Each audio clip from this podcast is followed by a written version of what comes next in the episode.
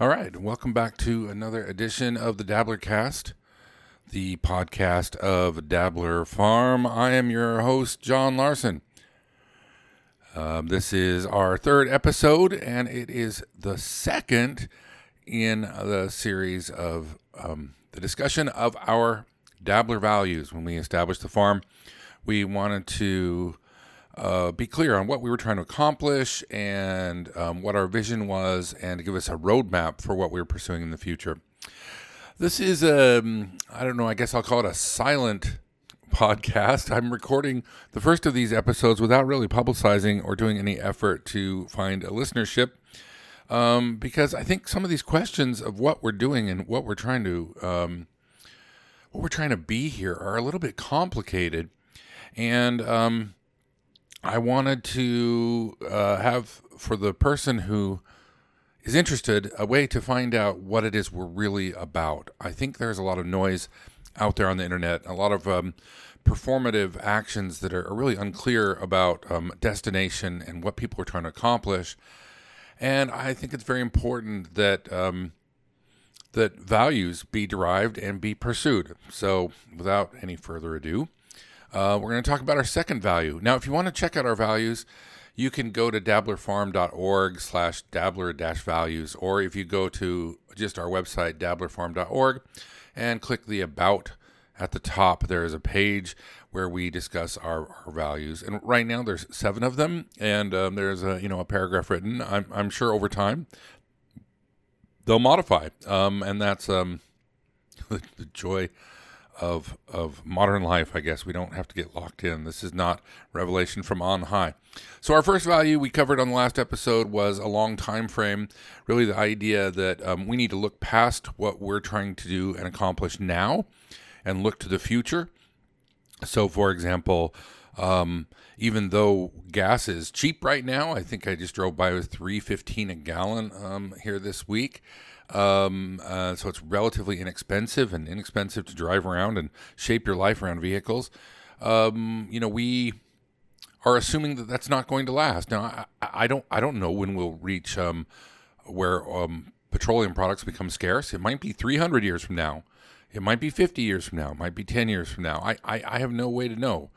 But if we're looking at a, at a longer time frame, we can start shaping our values and our utilization of resources around what we know is to come, and that's that gasoline is a um, is a non-sustainable product. It is a finite resource, and it takes million uh, over a million years, if I understand the science correctly, to um, create under very specific conditions. So once we use it up, it's it's it's all gone.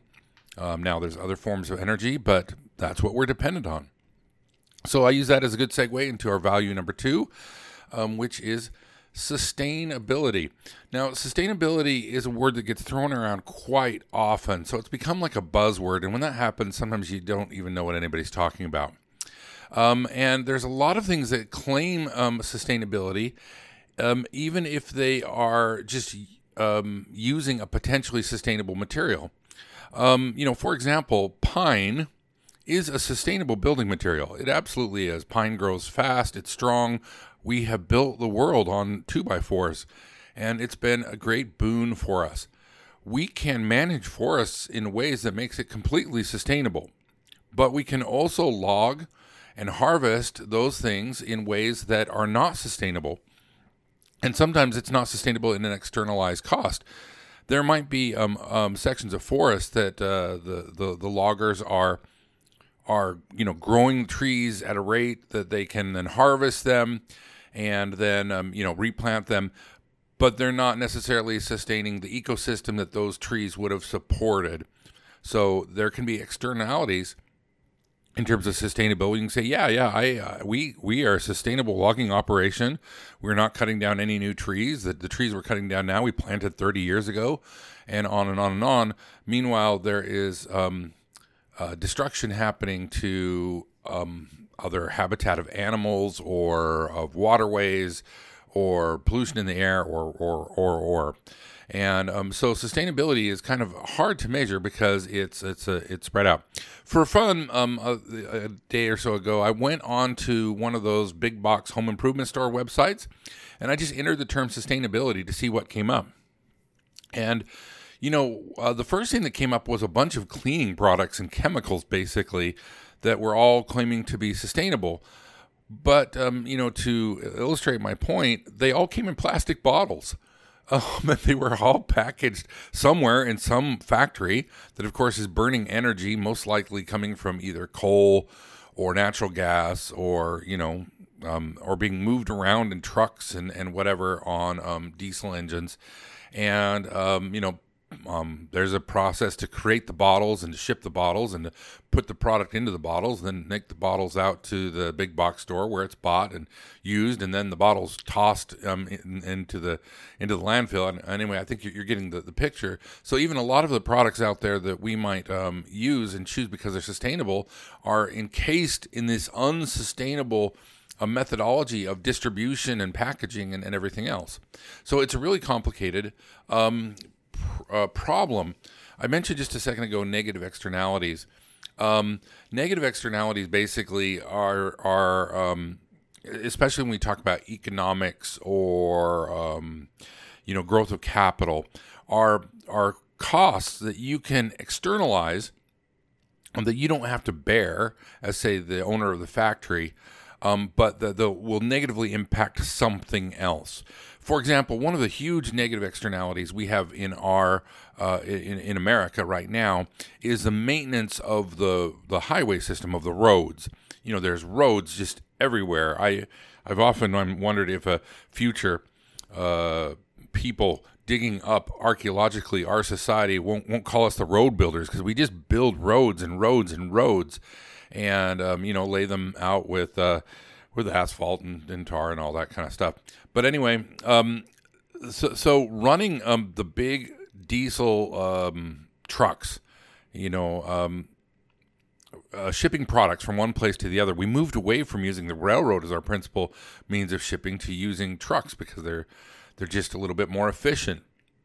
And but they wear out the roads faster than than any anything else. So you could drive your car, um, you know, on those highways and drive and, and do it forever. But you know, when you have giant um, corporations, and I, I don't need to name them, um, you you know who a lot of them are, that are running just tens of thousands of tr- of, of trucks of of of of um, of material around all the time, they're wearing out those roads. But the cost of maintaining those roads goes to the, the citizenry. So it's either your federal tax or your local state tax that's being used to do those. We're not charging, um, per se, those people who are using it most. Now, that's a deal that, that society's made, saying, well, it's worth it to have a big box store in town where I can get everything that I need. Um, so we're willing to pay those taxes. But, you know, the, the problem is you can get companies who take advantage of those negative externalities, find a margin, a place where they can make a profit, and then when the cost comes due, they they dissolve. Um, this is this has been a huge problem in, like, mining for the last, I don't know, two hundred years, probably longer, that, you know, you can run um, this boom cycle mine and extract lots of wealth for the shareholders and for the runners and operators of the company. Um, and then when the mine is no longer profitable, the company just goes bust. And you might have, um, you know, radioactive tailings or polluted waterways or, you know, messed up ecosystems that are just left um, to to the people to try to figure out a way to to resolve. So in a lot of ways, in my view, negative externalities are the Achilles heel of our capitalistic system, because it's if your if your goal is to increase value, increase profits for shareholders, then you're highly motivated to externalize costs and not clean up after yourself. And and so and a lot of these are accumulated effects that are slow um, and take a long time to prove, and they'll be litigated for decades. and uh, but we've we've seen them play out. The loss of species, the loss of environment, the um, polluting of water, polluting of air, um, depletion of, of topsoil. In, in fact, the Dust Bowl, you know, famously happened after, after the, the de- Depression. Um, if if you read um, I, I, an accessible book is um, uh, came out a few years ago called uh, White Trash. It was the uh, it's the history of um, of poverty, basically, in in the United States. And um, one of the principal causes of the Dust Bowl was that you had a lot of the farmland that was owned by um, you know a landowning class. They weren't really necessarily working it, and there were tenant farmers, which is been basic, basically the model we've used for all of humanity. And um, there was just not a lot of interest in maintaining the topsoil. And when these, um, you know, these storms and these winds came, it just started blowing tons of this topsoil that had not been maintained for various reasons. So it was um, due in large part to this capitalistic trend to try to get as much money out of the tenant farmers as possible. And then, of course, the tenant farmers didn't necessarily have motivation or the resources to save the farmland. Um, good news on that. We were able to um, come back from that to a degree, but we're running into the same problems again today um, because it's just, it's not an apparent problem. You, you know, you go drive through Iowa and you see all these green fields of corn, and it's hard to understand um, that, that, that, that land is basically like sand, and um, it has been depleted of of of, of all of its um, nutrients, and we're dumping them on in, in, in trucks. That's an example of something that is not sustainable for reasons we're going to get into in a second.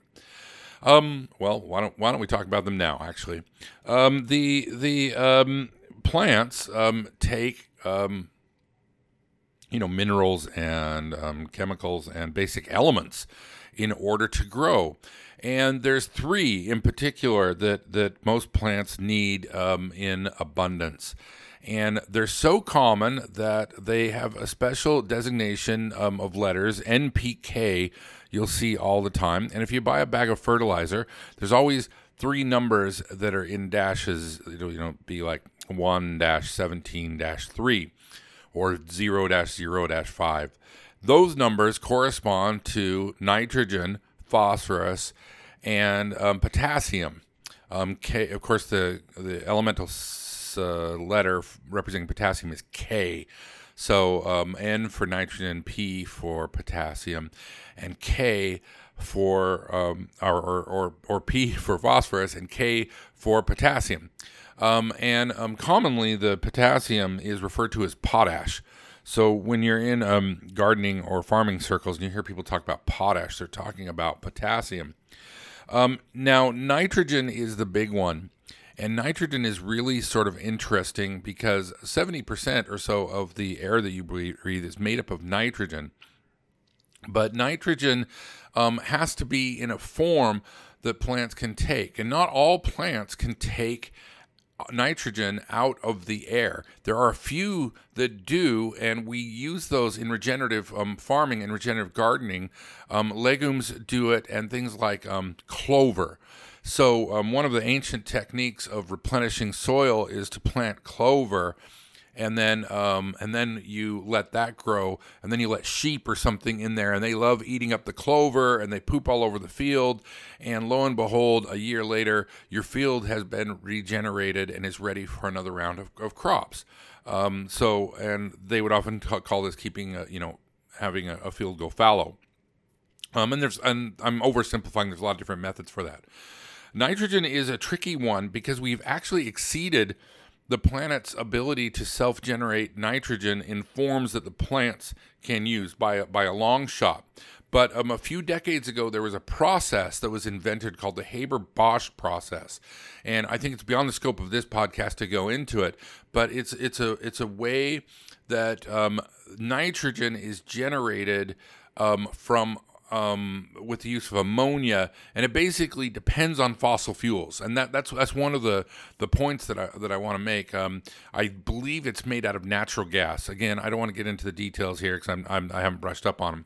But the the important point is that nitrogen is generated by the Haber-Bosch process, and um, it is unsustainable, the the the, the annual growth rate of the population, um, and our need for nitrogen means that we're going to hit a fixed point soon. Now, um, when we're talking about soon, we're often talking about thirty, forty, fifty years, um, and that is an element of, of, of some controversy. You know, it's really hard to fully measure that out. Um, but but from the natural occurring nitrogen um, on the planet, we've already exceeded the, the ability to come up. Phosphorus is um, is a second one, and it's actually the scariest one for me.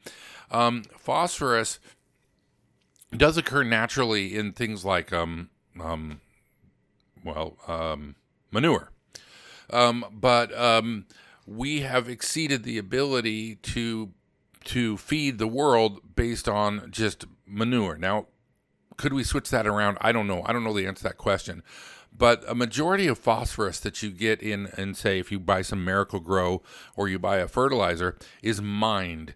Um, and there is some controversy as to how big the supply of phosphorus in the world was. In fact, last year there was a new discovery or a new announcement of a discovery of a big um, seam. I don't know what uh, does phosphorus come in seams? I don't know. Um, um, that is, I think, was in Florida. Um, but we are um, depleting phosphorus um, and the phosphorus that occurs around. I believe China has used up all of its phosphorus. And what's interesting is the majority of phosphorus available on the planet is um, in the country of Morocco. So there is some um, concern that as phosphorus becomes more and more rare, that it will create geopolitical tension um, as nations that need phosphorus to uh, to grow their crops um, are increasingly competing for the same dwindling supply. So the Earth does not have an infinite um, amount, amount of phosphorus. Phosphorus is not being created by any active um, Earth um, system that I know of. Um, and so phosphorus is one that gives great concern. And, you know, some numbers put it thirty, thirty years out before we reach major um, crisis. And the last one, um, um, potash. Um, That one is mined also, um, but as far as I know, there's no real solid concern about depleting the amount of potash um, on, on the planet. And um, of the three, it's the one that gets the least attention. Um, but, but, you know, let's be clear, when we're mining these things, we have all the externalities of mining. So, so you know, if you're going to, um, you know, buy fertilizer to dump on your farms, which, let's be clear, the vast majority of of um, industrial farms, the vast majority of our food supply comes from industrial fertilizer, which is bought from these from that um, Haber-Bosch process or from mining. Um, it doesn't really come from natural um, um, sources. So you're going to have all the externalities that people have to work in mines. You're you're going to have to have the roads and the trucks and the and the equipment. You're going to have to um, mine it and refine it and bag it and ship it. So it has a huge amount of cost. And I, I keep belaboring this point because if you if you look at the like the Kyoto Accords, the the number one thing that we as as humanity needs to do, according to governments and according to the, the, the, the consensus of the vast majority of scientists, is cut down on our carbon emissions. And the principal carbon emissions come from burning of fossil fuels. So to reduce fossil fuels by by the amount we need to, which is an extraordinary amount, by by twenty thirty, according to the um, Kyoto Accords, so we're talking about um, five and a half years now, um, and And the only way to do that is to vastly um, reduce our use of vehicles everywhere. But so many of these systems, you know, like this, just fertilizer, um, you know, is, is based on the, the, the use of those fossil fuels. And if you take the whole cycle, you, you know, you mine the phosphorus, you mine the potash, you ship it, you know, and then it's got to be spread on the fields, and that's done with the with a vehicle. Um, it, it, and, and you just keep going up and up and up the, the chain, and you've got you've got um, motor vehicles burning fossil fuels at every single level of our food production, and that is kind of scary.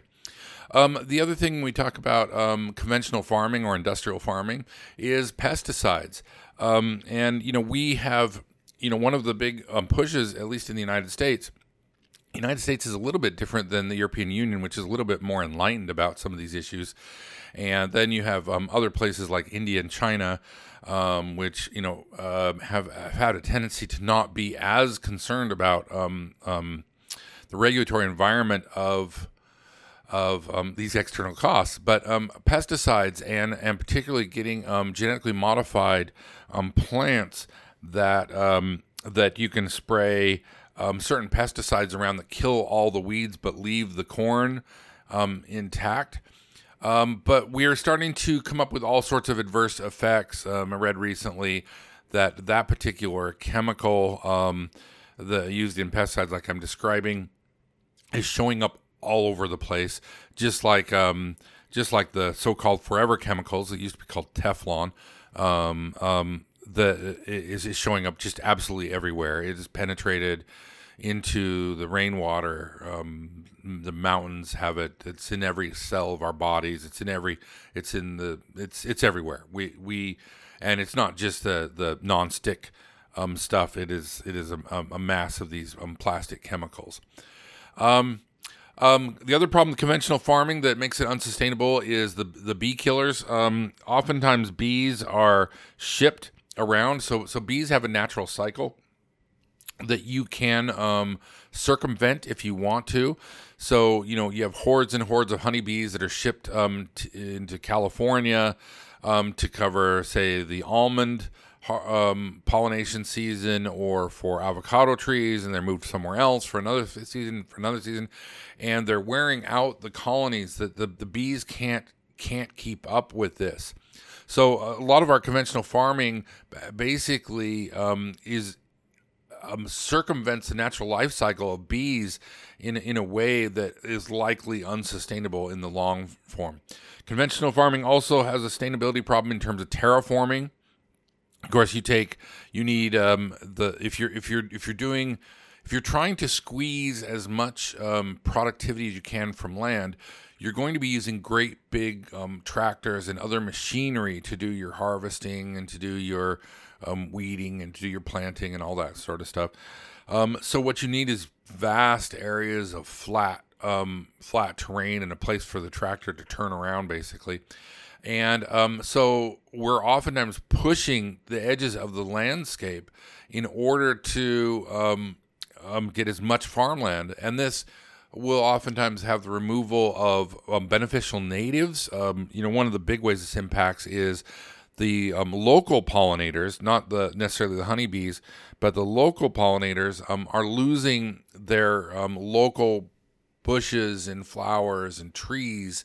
So we're creating an adverse environment in a way that will, that is already coming back to bite us, that when you start losing the local um, birds or the local insects, sometimes there's there are insects that are that need those those predators to keep their populations in check, things that are adverse to our um, our, our vegetables or grains or crops. And so by cr- increasing the amount of farmland as a ratio to the native um, flora and fauna, we are negatively impacting the ecosystem. We're seeing this every year now. Almost every year we see a decline in the number of insects, a decline in the number of birds, a decline in the number of flowering flowering plants around. And then um, and then the overuse of water. Of course, um, agriculture is water intensive, and around through the United States in particular, Uh, we are depleting the aquifer, and sometimes as as we get better understanding these aquifers, they don't they don't recharge in a in a year or two. It's not like the rain falls into the aquifer. Sometimes this process takes tens of thousands of years. Um, if you've got a well, you might be drinking water that's been down there for thirty thousand years, and it should give you pause that it might take Um, an unimaginable amount of time to recharge some of these aquifers. And the, the politics of this, in some places in the United States, there are politicians right now making laws where it's illegal to even measure the quantity of, of, of, of water. So this is absolutely not sustainable at all. You've got so many, take the Colorado River Basin um, in the West, you've got so much farming taking place that is using up a, a, a deplete, quickly depleting resource. Because it just, we just, can't, We just can't go on the the way we are. It was never designed in a way to ensure that it's sustainable. And of course, the other problem with the water, it's worth mentioning, um, uh, to bring everything and tie it all in a tidy bowl, Bo, is you oftentimes get overuse of fertilizers that um, seep into the waterways that run to the ocean, and we have these big dead zones because that nitrogen um, does things like promotes the growth of algae, uh, like blue-green algae, and you're seeing algae blooms all over the place. Lakes that twenty years ago in the United States were big recreational areas are now toxic. Um, and and because largely of the of the use of pesticides and um, and fertilizers that that have run off, um, right? Um, the Gulf of Mexico is a huge dead zone um, down by um, um, down by Baja California, another huge dead zone, and they're probably all over the of the world from overuse of fertilizers that wash down the rivers and then kill um, everything in their sight. So. Well, it's kind of a bleak picture, but um, it, it is the reality of what we have. It is limping along right now, or, or it's it's growing, but so many of those things that I'm talking about have their natural end because they're not sustainable. We can't produce an infinite number of bees. It just can't be done. So um, we need to figure out how to live with this planet. And I think one of the big principles of sustainability for us is rediscovery. Um, for most of human history, they had to farm in a sustainable way because they had no choice. Now, there's historical instances of civilizations collapsing because of overuse of, of particular vital resources. Then oftentimes there's a, a change that comes around. You have a, a drought cycle, and their overuse of resources connected with the drought cycle just depletes, and you have mass starvation and, and migration because they can no longer feed and um, shelter their population. So um, everything changed in World War Two, actually. Um, if you take like a, a view of, of Europe, you had these farms, these estate farms that had been operating sometimes for, for thousands of years in the same place. So say, well, well, well how, how did they do that? And they had naturally developed methods of crop rotation and of integrated farming with animals. So um, that was a, a, a huge principle that a farm, and even kind of our, our old MacDonald sort of romantic idealization of a farm comes before that World War Two era, when when you know it, it wasn't just I'm, I, you weren't just a cattle rancher or a grass farmer. You did a lot of things. You had your cows, you had your sheep, you had whatever, and you you practiced rotating them around. Um, the different fields, you planted different fodder um, for the for the animals, and the whole system was kind of a, a mini ecosystem where you were regenerating that soil to make sure that the next time around you could plant on it. The problem with war is that um, it's the, the the first problem of having an army is feeding them. That comes long before armament and bullets and all that kind of stuff. And so if you're doing large-scale warfare like we um, sort of invented in the, in the last few decades, um, just prior to that, it just wasn't feasible. But the, you take the size and scope and scale of a war like World War Two, we needed a lot of shelf-stable food. We needed things that could be um, easily harvested, stored, and transported to the troops. And so what um, happened in the United States, in Britain, in France, and a lot of these places is the Home Office, um, you know, would assign agricultural elements, you know, and there, you know, like there was a, there's a tragedy that's still playing out all these years later in Britain that they would come to farmers and say, you know, um, we need you to destroy all of your, all of your um, livestock. And I know the one that I'm familiar with is pigs. Um, that we lost a lot of breeding stock and variety, um, and you know, genetic variety is always good in terms of disease resistance of of of pigs in in in um, Britain after the war, because they would say you are now raising um um solely wheat. We need we need wheat for our um, soldiers to make food and blah, blah, blah, blah, blah. So we want you to cull all of your cows. We want you to cull all of your um, all of your pigs, and we want you to focus um, solely on that. And in return, we're going to give you this big industrial fertilizer. So the nation's leaned into creating this vast infrastructure to get fertilizer. And you know what? It worked. It, it worked to um, greatly um, increase the um, availability of food while decreasing the overall cost of food, but at a huge price. So I started this little section talking about rediscovery. Um, the one of the things that is is um, playing into our hands today, one of the things that's really good, is our ancestors had already solved most of these problems with um, technology that um, is not as advanced as ours. They knew how to do this, and they wrote it down, and it is available to us. Um, so, so we know that we can go back Um, by using, uh, by moving away from monoculture, well, you know, where a single farmer grows like one crop, um, having multiple crops as, as, um, as insurance. You know, if your wheat crop fails, your rye, um, you can eat rye bread. Um, you may not like it as much, but you'd have, you'd have multiple different ways, which of course leads to a more varied diet, which is healthier. Um, and of course, um, the, the, the animals. Now there is a huge concern among people today, the animal and animal farming is not sustainable. And I agree with that. The way that we are harvesting chickens and pigs and cows and that sort of stuff in the world today is completely upside down. I believe that the better answer is finding a balance between the farms of what the farms can sustain in terms of um, um, animal agriculture and um, creating those closed loop systems like we used to have.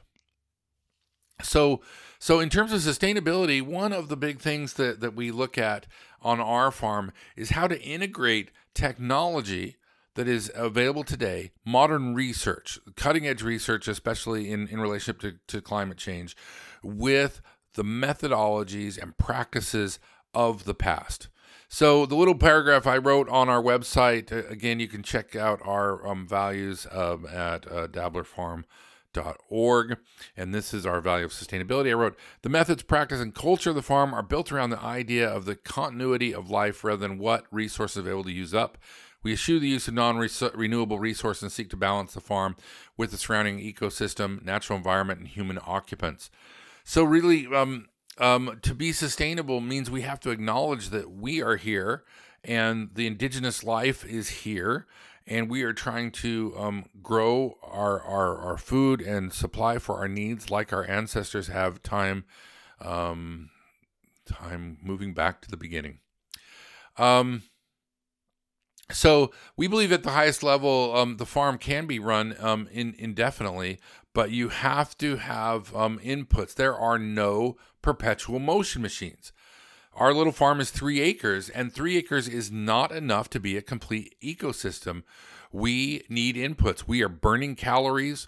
We are um, not fully recycling um, our own waste. Um, so we need certain inputs. And so the sustainable inputs that we need are feed and hay. We need straw. We need lumber, and we need wood chips, basically.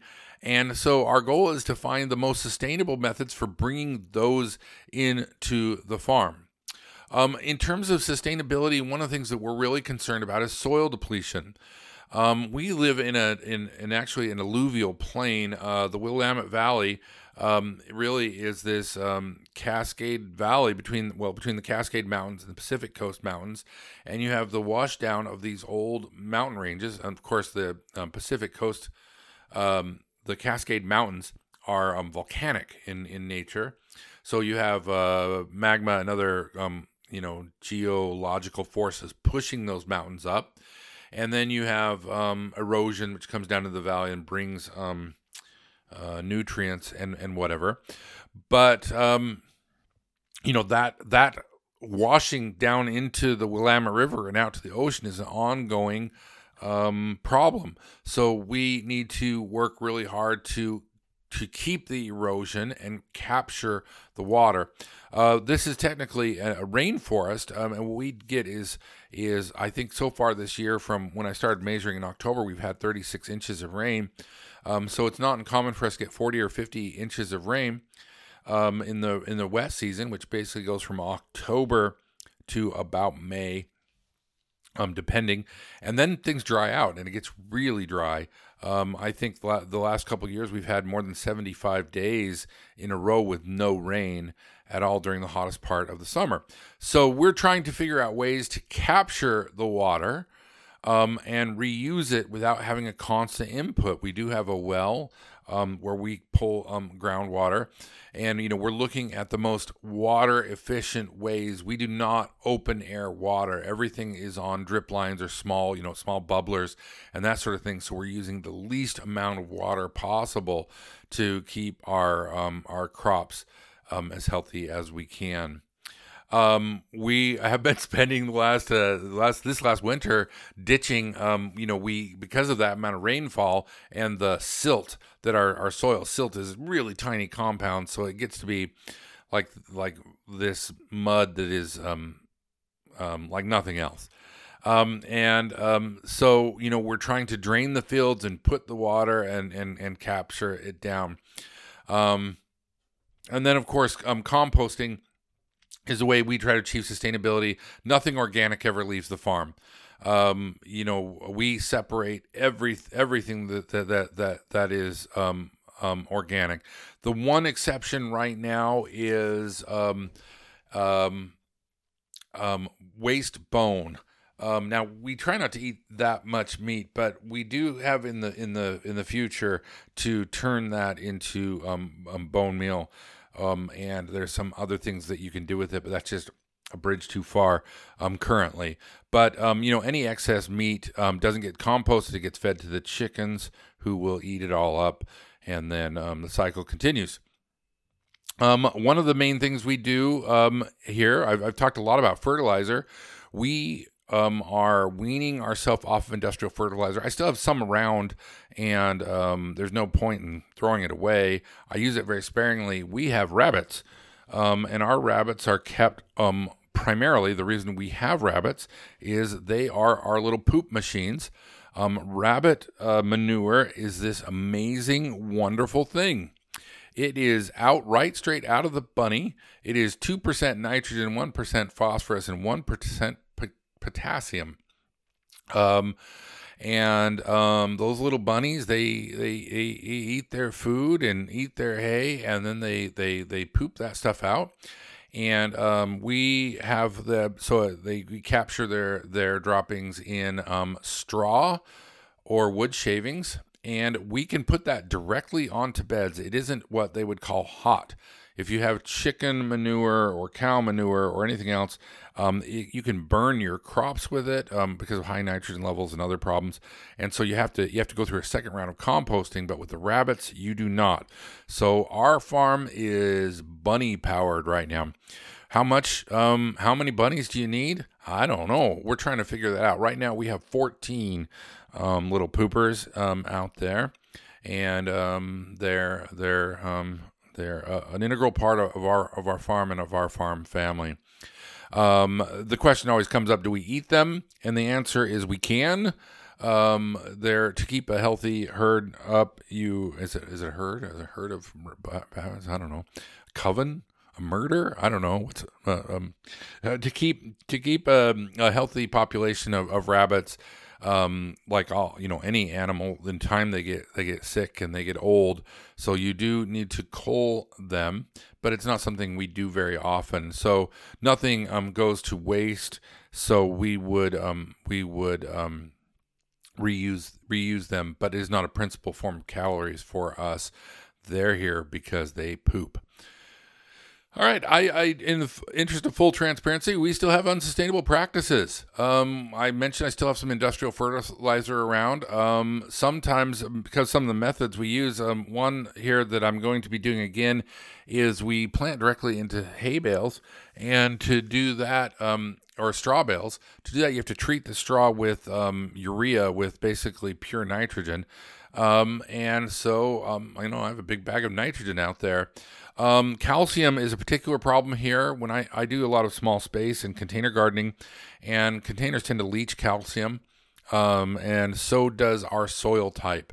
So we need input um, calcium that I don't have a uh, direct um, natural resource for.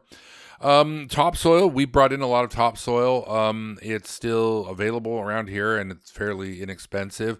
But from a global perspective, that is not a sustainable practice.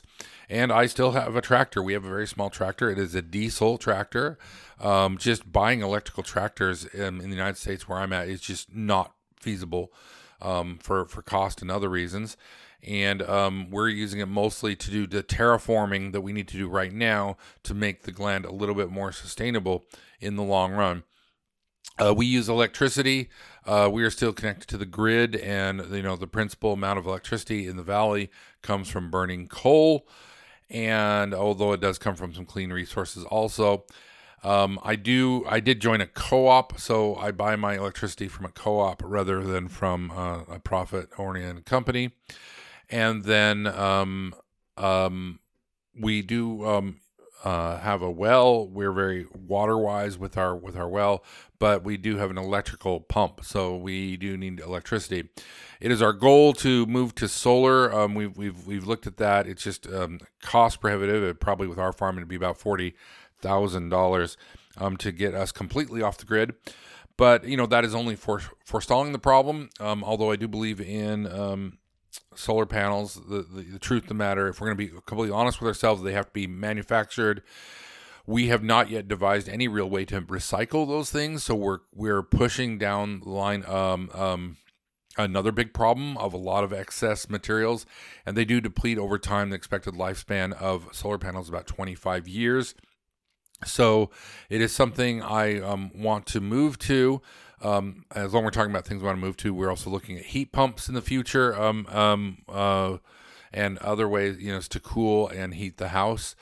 Um, so that kind of gives a, a roadmap. Um, as we look down the line, we're looking to better water capture, to soil, to composting toilets and, and recapturing of bones that I mentioned.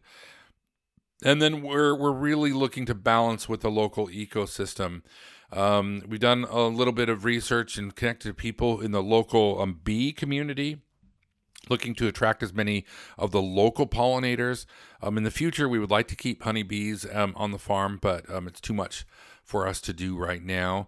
And just doing everything we can to bring in native plants. The way our farm is situated is about the first acre or so is where we grow our crops. And we have two um, acres in the back that are... Um, really uh, reserved for, uh, we're, we'll, we'll be getting some ruminants here in a couple of years um, to graze that and, um, you know, to keep the weeds and, and things down. But also, you know, we're we're planting and building hedgerows out there. We're bringing in native trees, native bushes, native flowers um, to create an uh, an ecosystem where the majority of our property is um, is actually set aside for those things that are that are beneficial to us. And that's where sort of a permaculture type environment comes in. Well, so that's our um, that's my discussion on um, sustainability and what we're trying to do on the farm and how we're trying to address that. It is a huge problem, and it might be the problem in the world today. And so um, um, one of our goals is to do what we can in order to make our farm as um, as sustainable as possible. It occurred to me several years ago, there is no way to buy your way into sustainability. No matter how much money you have, no matter how many green products, um, consumption is the problem, but we have to consume to live. So we can't just stop doing that. Um, but if we can find ways to consume those things that are, and, and then take our, our waste from consumption, our our overage, our trash, and and and using materials and and and um, resources that are recaptured, not just thrown into the ran- landfill, then we're making progress. All right, thanks again for um, listening. Uh, someday I'll start advertising these things. Um, um, again, this is part of our our values. You can check those out at dabbler farm dot org. Uh, we have a blog. Um, Kimmy and I write um, quite often, and we're trying to um, uh, push our kids to, who are also doing very interesting things in this space. Uh, we're trying to put up some more helpful information for others who are thinking about doing the same sort of thing that uh, we are, or just general gardening and um, farming information. And, um, you know, a big, um, big warm hug to all those who are trying to do their part in terms of um, what's going on in the world today. Thanks again for listening, and I'll catch you soon on the interwebs.